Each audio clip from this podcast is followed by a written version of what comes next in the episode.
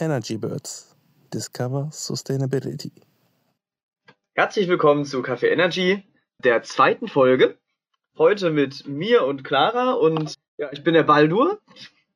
Ich studiere im achten Semester Umweltingenieurswissenschaften, bin jetzt seit zwei Jahren bei Energy Birds dabei und äh, da wir ja Corona-bedingt immer noch nicht ins Café können, so richtig, äh, und uns gedacht, wir machen das nochmal von zu Hause, habe ich jetzt vor mir einen wunderbaren, kleinen, aber feinen Espresso stehen mit ein bisschen Zucker. Ja, genau. Ähm, hi, ich bin Clara. Ich studiere auch Umweltingenieurwissenschaften und habe mir heute einen Schwarztee mit Milch gemacht. Ähm, ich bin seit ungefähr anderthalb Jahren bei den Energy Birds. Wir sind eine studentische Initiative der RWTH Aachen und haben Projekte rund um die Themen Energie und Nachhaltigkeit. Ein Projekt ist zum Beispiel der Think Tank, wo wir verschiedene Vorträge von Experten hören zum Thema Nachhaltigkeit, Energie, alles Mögliche. Und ja, diesen Podcast haben wir jetzt ganz neu. Heute ist die zweite Folge, wie ihr schon gehört habt. Und ja, da wollen wir einfach noch mal ein paar Vorträge wieder aufnehmen, ein bisschen drüber quatschen. Und dann kannst du vielleicht direkt anfangen, Baldur. Was ist dein heutiges Thema? Genau, und zwar hatten wir einen Dozenten von Scientists for Future da. Das ist der Peter Klafka gewesen. Und er hat mit uns über das Thema 100% erneuerbare Energieversorgung in Deutschland geredet. Und zwar über die Frage, wie und ob das geht.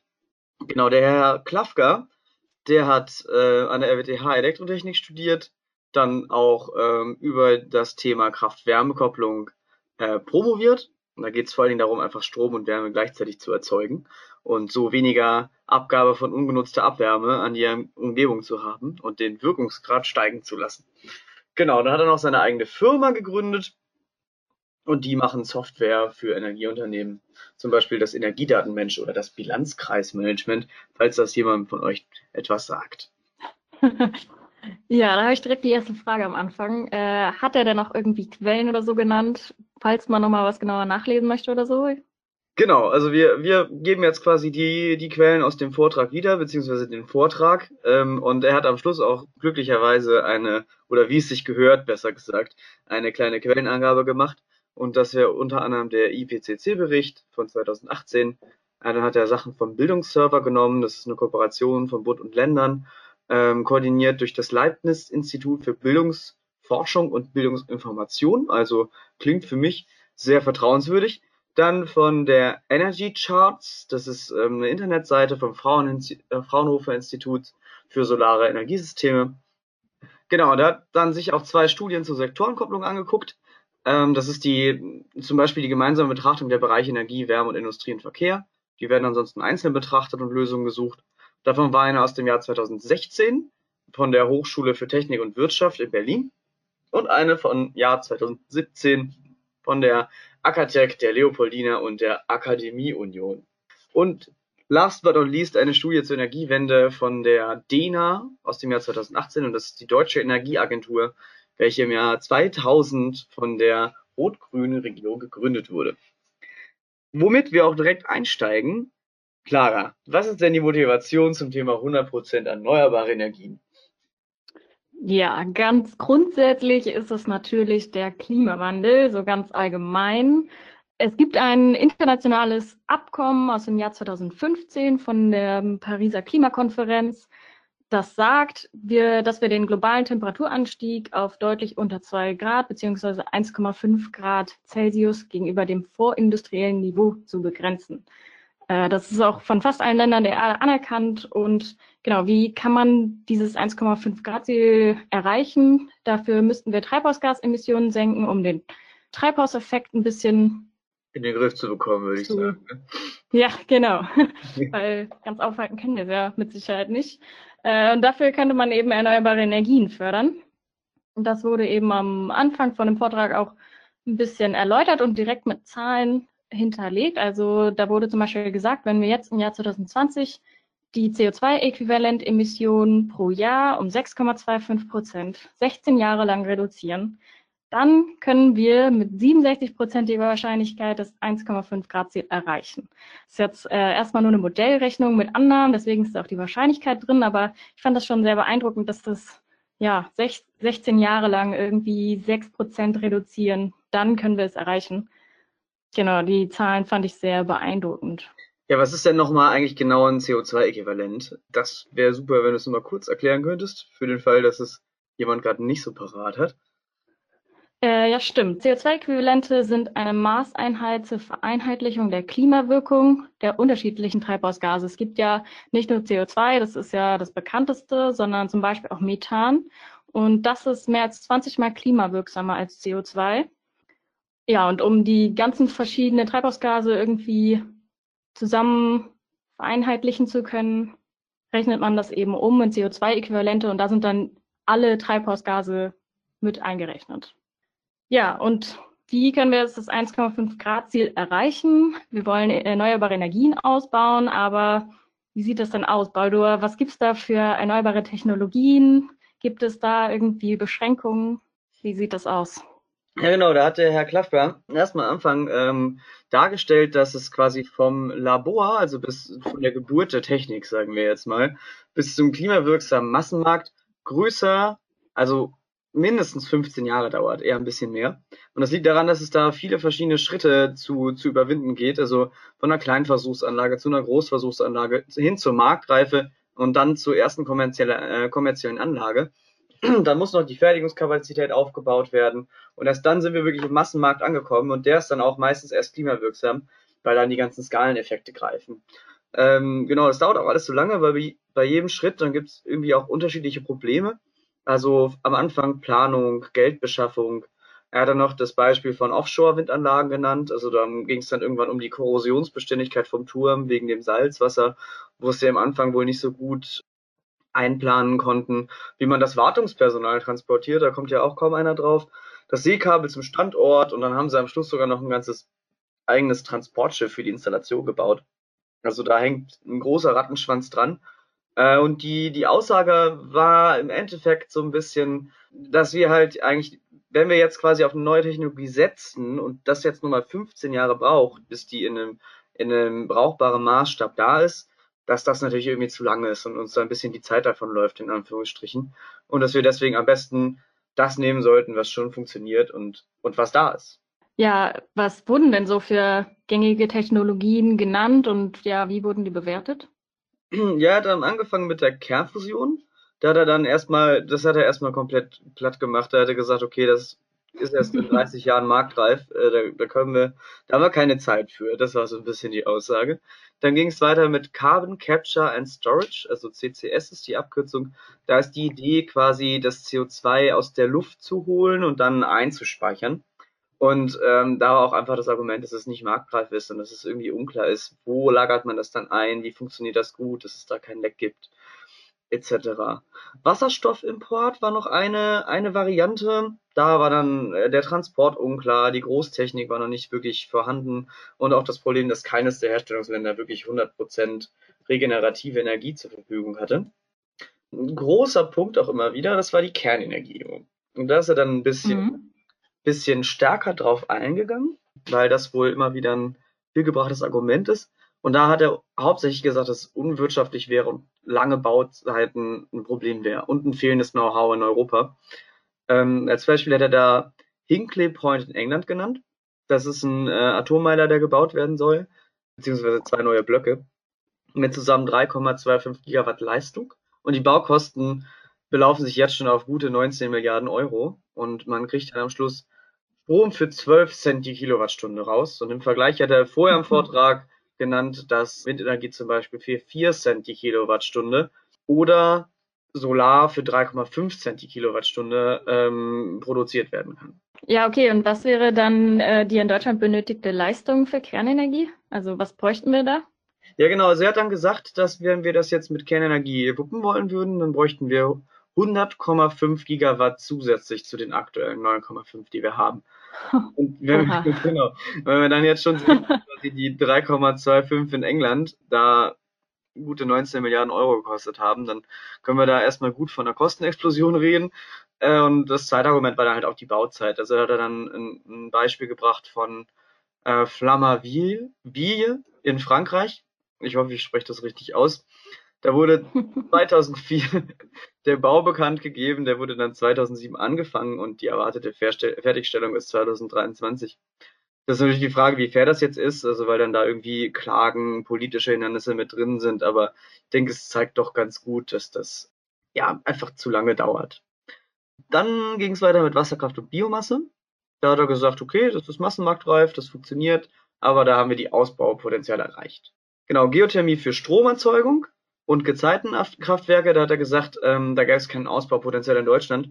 Und ob das jetzt schon massenmarktreif ist oder nicht, da gab es keine wirkliche Angabe zu.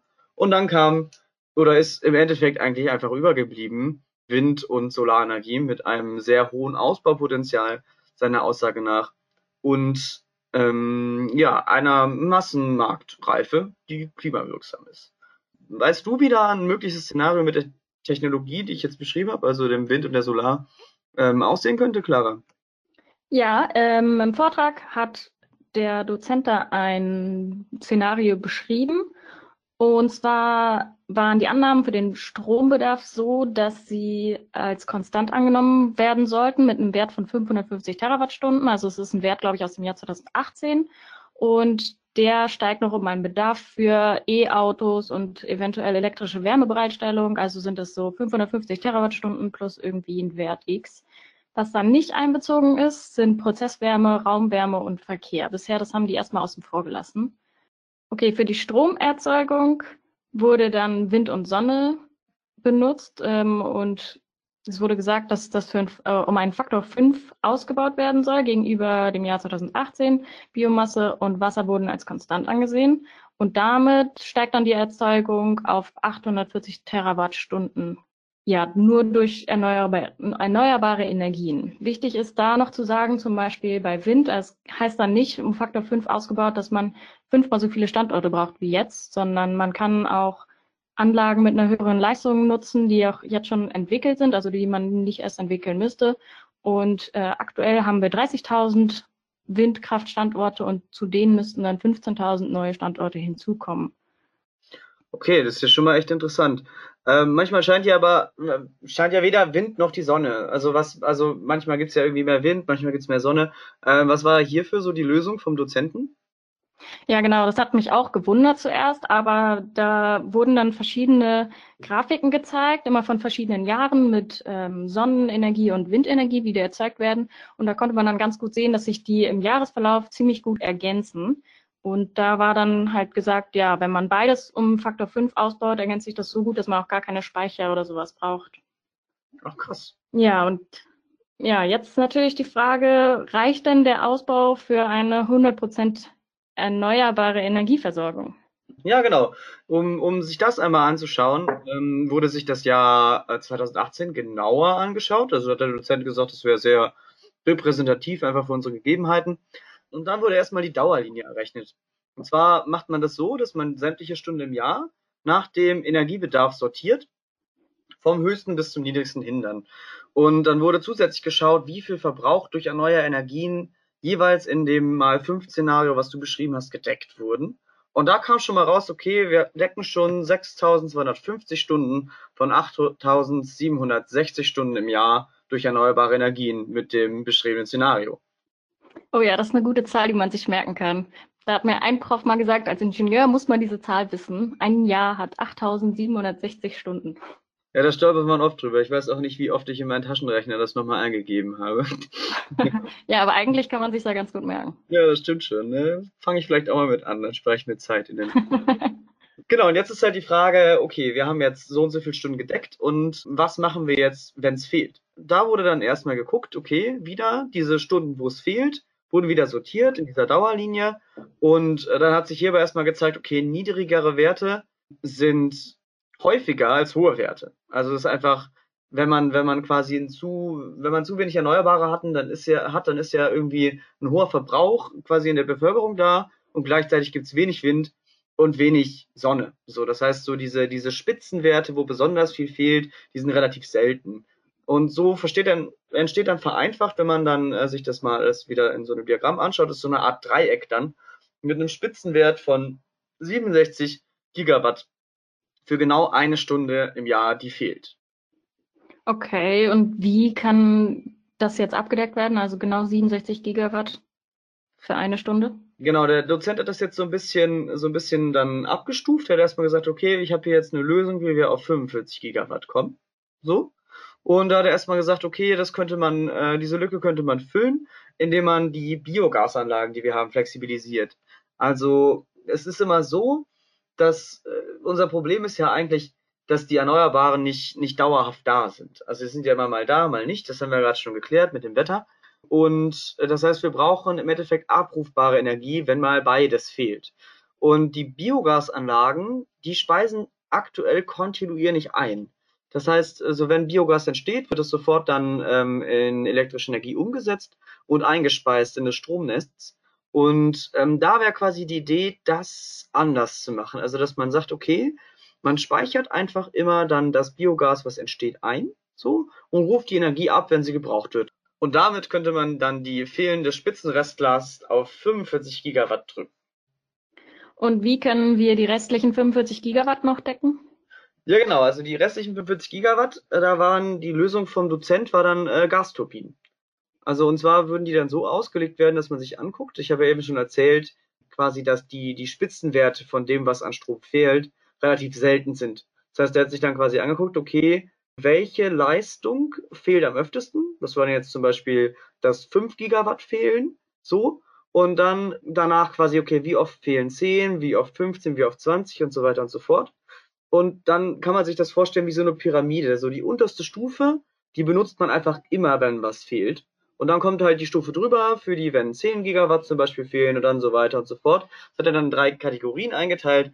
Und dann kann man einfach äh, zum Beispiel sagen, dass die Investitionskosten für diese untersten, die immer laufen, einfach deutlich höher gewählt werden können. Da kann ein besserer Wirkungsgrad genommen werden, die können flexibler sein, die können langlebiger sein und für diese letzten 5 Gigawatt zum Beispiel, die ganz oben in der Pyramide dann wären, da kann man dann von den Investitionskästen relativ weit runtergehen, weil die natürlich eigentlich so gut wie nie benutzt werden. Okay, aber Gasturbinen, wir wollen doch eigentlich regenerative Energien, die laufen doch mit Erdgas. Das ist fossil.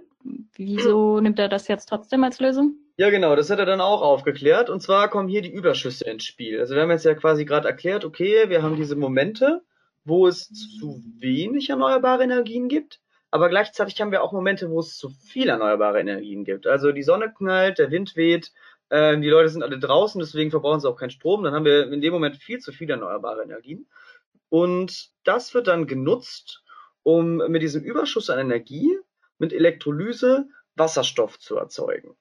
Genau, und diese können dann, dieser Wasserstoff kann dann wiederum bei Bedarf äh, in Wasserstoffturbinen zu Strom umgewandelt werden. Also die Energie wird quasi über den Wasserstoff eingespeichert.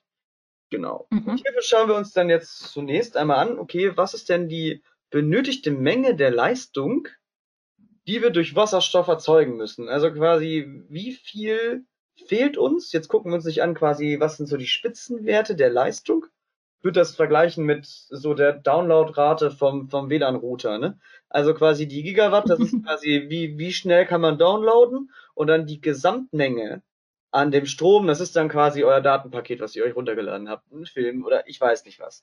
So, genau. Und dann könnte man jetzt hier quasi sagen, dass diese restliche Leistungsmenge, die wir mit diesem Wasserstoff ausgleichen müssen, sind 44 Terawattstunden. So wird das dann benannt. Das ist die Einheit. Und Terra ist Giga mal 1000, das ist nochmal deutlich größer. Also brauchen wir Wasserstoff für 44 Terawattstunden Strom. Genau. Und wie viel Überschuss haben wir beim Modell mit dem Faktor 5, den wir, das wir eben besprochen haben? Ja, genau. Also das ist jetzt auch noch, das ist nämlich super komfortabel. Also mit diesem Überschuss müssen wir ja das, ähm, den Wasserstoff erzeugen. Und wir haben einen Überschuss von 320 Terawattstunden. Und wenn man jetzt über die Elektrolyse ähm, den Wasserstoff herstellen möchte, geht auch Energie verloren, weil man hat eine Umwandlung und ähm, das könnte alles ein bisschen effizienter sein. Aber trotzdem würden 120 Terawatt von diesem Überschuss reichen, um Wasserstoff für die Energieherstellung von 44 Terawattstunden herzustellen. Das heißt, nach, nachdem wir das verrechnet haben, bleiben uns immer noch 200 Terawattstunden an Überschuss übrig. Da geht dann nochmal was runter für die Regelung vom Netz und für eine direkte Wärmeerzeugung, aber dann haben wir immer noch 182 Terawattstunden Überschuss da, die wir für andere Bereiche nutzen können. Okay, das ist ja ganz gut eigentlich. Ja, das habe ich auch gedacht, dass das äh, ziemlich praktisch ist. Genau, wir haben jetzt ja bis jetzt Verkehr, Prozesswärme und Raumwehre äh, außen vor gelassen. Ähm, wie wurde das denn jetzt vielleicht auch mit diesem Überschuss mit einbezogen? Ja, zum Verkehr als erstes vielleicht ähm, so ein paar aktuelle Zahlen. Also im Moment gibt es 45 Millionen Pkw in Deutschland ungefähr, die insgesamt 440 Terawattstunden Energie im Jahr benötigen. Im Szenario wird dann davon ausgegangen, dass sich die Anzahl der Pkw reduziert auf ungefähr 40 Millionen und zusätzlich, dass man auf E-Mobilität umsteigt. Und das würde dann dazu führen, dass man einen Energiebedarf von nur noch 86 Terawattstunden hat. Also das schon mal ziemlich reduziert. Da kommen dann noch kleine Lkw hinzu und das wird dann zu insgesamt 110 Terawattstunden pro Jahr. Und die können jetzt eben mit den Überschüssen abgedeckt werden, die wir eben besprochen haben. Also das passt ganz gut. Da vielleicht noch mal ein paar Annahmen zu Pkw und E-Autos wurden verglichen. Und zwar wurden für Verbrennungsmotoren 70 Kilowattstunden pro 100 Kilometer angenommen an Energieverbrauch und für E-Autos nur 18 Kilowattstunden pro 100 Kilometer. Daher kommt das, dass man dann eben so viel weniger Energie braucht bei E-Autos. Und das liegt eben am guten Wirkungsgrad von Elektromotoren in den E-Autos. Es gibt natürlich auch immer große Diskussionen um E-Mobilität, Batterieherstellung, Rohstoffe, Energieverbrauch und so weiter. Das ja, kann man aber mit dem Wirkungsgrad sehr gut ausgleichen. Also dadurch, dass sie dann einfach so einen viel geringeren Energieverbrauch haben auf 100 Kilometern, ist es trotzdem viel besser, auf E-Autos umzusteigen, als bei den Verbrennungsmotoren zu bleiben. Ja, Baldur, äh, kannst du vielleicht noch was zur Raumwärme und Warmwasser sagen? Ja, genau. Also da hat der Dozent dann erklärt, dass wir quasi 404 Terawattstunden nutzbare Wärme erzeugen müssen um den Bedarf an Raumwasser und Warmwasser zu decken. Das ist eigentlich ganz praktisch. Also da gibt's Wärmepumpen. Wärmepumpen erzeugen quasi mit Hilfe von Strom aus schon bestehender Wärme noch mehr Wärme. Und den Effekt nutzt man dann und man nimmt quasi noch die restlichen 86 Terawattstunden, die wir übrig haben, und erzeugt dann mit denen genau diese 404 Terawattstunden, die wir für Raumwärme und Warmwasser brauchen. So, da, das ist ziemlich cool, weil dann haben wir quasi alles eingebaut. Da ist jetzt allerdings die Annahme dabei, dass die Reduktion des Bedarfs im Vergleich zu heute um 40 Prozent sinkt durch Wärmedämmmaßnahmen und andere Maßnahmen für Wohnungen und Häuser. Ein Problem ist allerdings, dass jetzt zum Beispiel da Prozesswärme äh, für die Wirtschaft, Flugverkehr und schwere LKWs äh, nicht drin sind. Und die würden, um da mal eine Größenordnung zu haben, zusammen 755 Terawattstunden benötigen, die bis jetzt in dem Szenario nicht gedeckt sind und auch vom, äh, vom Herrn Kafka nicht weiter erklärt wurden.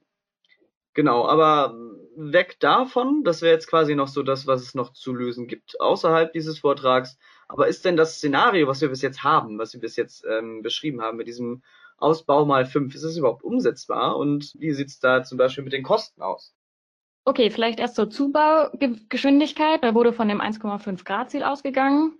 Und zwar als erstes Photovoltaik bzw. Solarenergie. Das müsste im Jahr um 12 Gigawatt ausgebaut werden. Wind an Land 7 Gigawatt pro Jahr und Wind an See, auf der See, also Offshore-Windanlagen 4,4 Gigawatt, äh, Gigawatt pro Jahr. Zur Einordnung, weil man vielleicht die Zahlen nicht damit irgendwie nicht so richtig was anfangen kann. Im Jahr 2011 wurden 8 Gigawatt Solaranlagen ausgebaut. Also wir bräuchten jetzt quasi 12 Gigawatt pro Jahr und im Jahr 2011, das war so das Beste, was wir so geschafft haben, an 8 Gigawatt. Da wurde gesagt, dass man das schaffen kann. Und bei Wind sieht es ähnlich aus. Also da haben wir im Jahr 2017 6,3 Gigawatt ausgebaut und bräuchten insgesamt 11,4. Also das sind immer noch ein bisschen geringere Zahlen, als wir eigentlich brauchen. Also 6,3 und 11,4 ist jetzt meiner Meinung nach nicht so richtig vergleichbar. Und wir bräuchten das ja auch jedes Jahr und es waren mehr oder weniger nur Einzelfälle, aber es wurde gesagt, dass es realistisch ist, dass man das schaffen kann. Ja, und zu den Investitionskosten vielleicht noch. Da wurde gesagt, dass man insgesamt 72 Milliarden Euro investieren müsste in 16 Jahren. Also insgesamt. Vielleicht zum Vergleich noch, das BEP beträgt in Deutschland 3400 Milliarden Euro. Und die Beschaffungskosten für fossile Brennstoffe sind 60 Milliarden Euro im Jahr. Also die Zahl kann man eigentlich gar nicht vergleichen, ist relativ wenig. Und zusätzlich kann man dazu noch sagen, dass äh, zum Beispiel die CO2-Steuer bei der Finanzierung helfen könnte. Also wenn man da zum Beispiel 300 Euro pro Tonne, das ist sehr unrealistisch, ich weiß, aber so als Beispiel, wenn man das ansetzen würde, dann könnte man die Kosten, diese 72 Milliarden Euro, schon im Jahr 2031 wieder amortisiert haben. Ja, das ist eher unrealistisch, aber selbst bei einem Preis von 50 Euro pro Tonne hat man dann immerhin eine Teilfinanzierung. Und was man ja zum Beispiel jetzt in Corona-Zeiten noch dazu sagen kann, da ist ja jetzt auch auf einmal Geld da für die Wirtschaft und ja, von daher sollten 72 Milliarden Euro jetzt keine, ja, unglaublich große Menge Geld sein.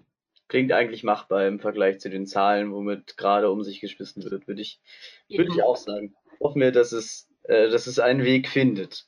Genau, und wie, wie würde jetzt, also wie lautet denn das Fazit? Also was für ein Fazit hat der Dozent selbst noch so ähm, getroffen am Schluss? Ja, also nochmal kurz zusammengefasst. Regenerativ abgedeckt wären Strom wie bisher, Pkw und leichte Lkw, Raumwärme und Warmwasser. Nicht abgedeckt sind Flugverkehr und schwere Lkw und Prozesswärme. Nochmal, um das äh, zu sagen, sind 755 Terawattstunden.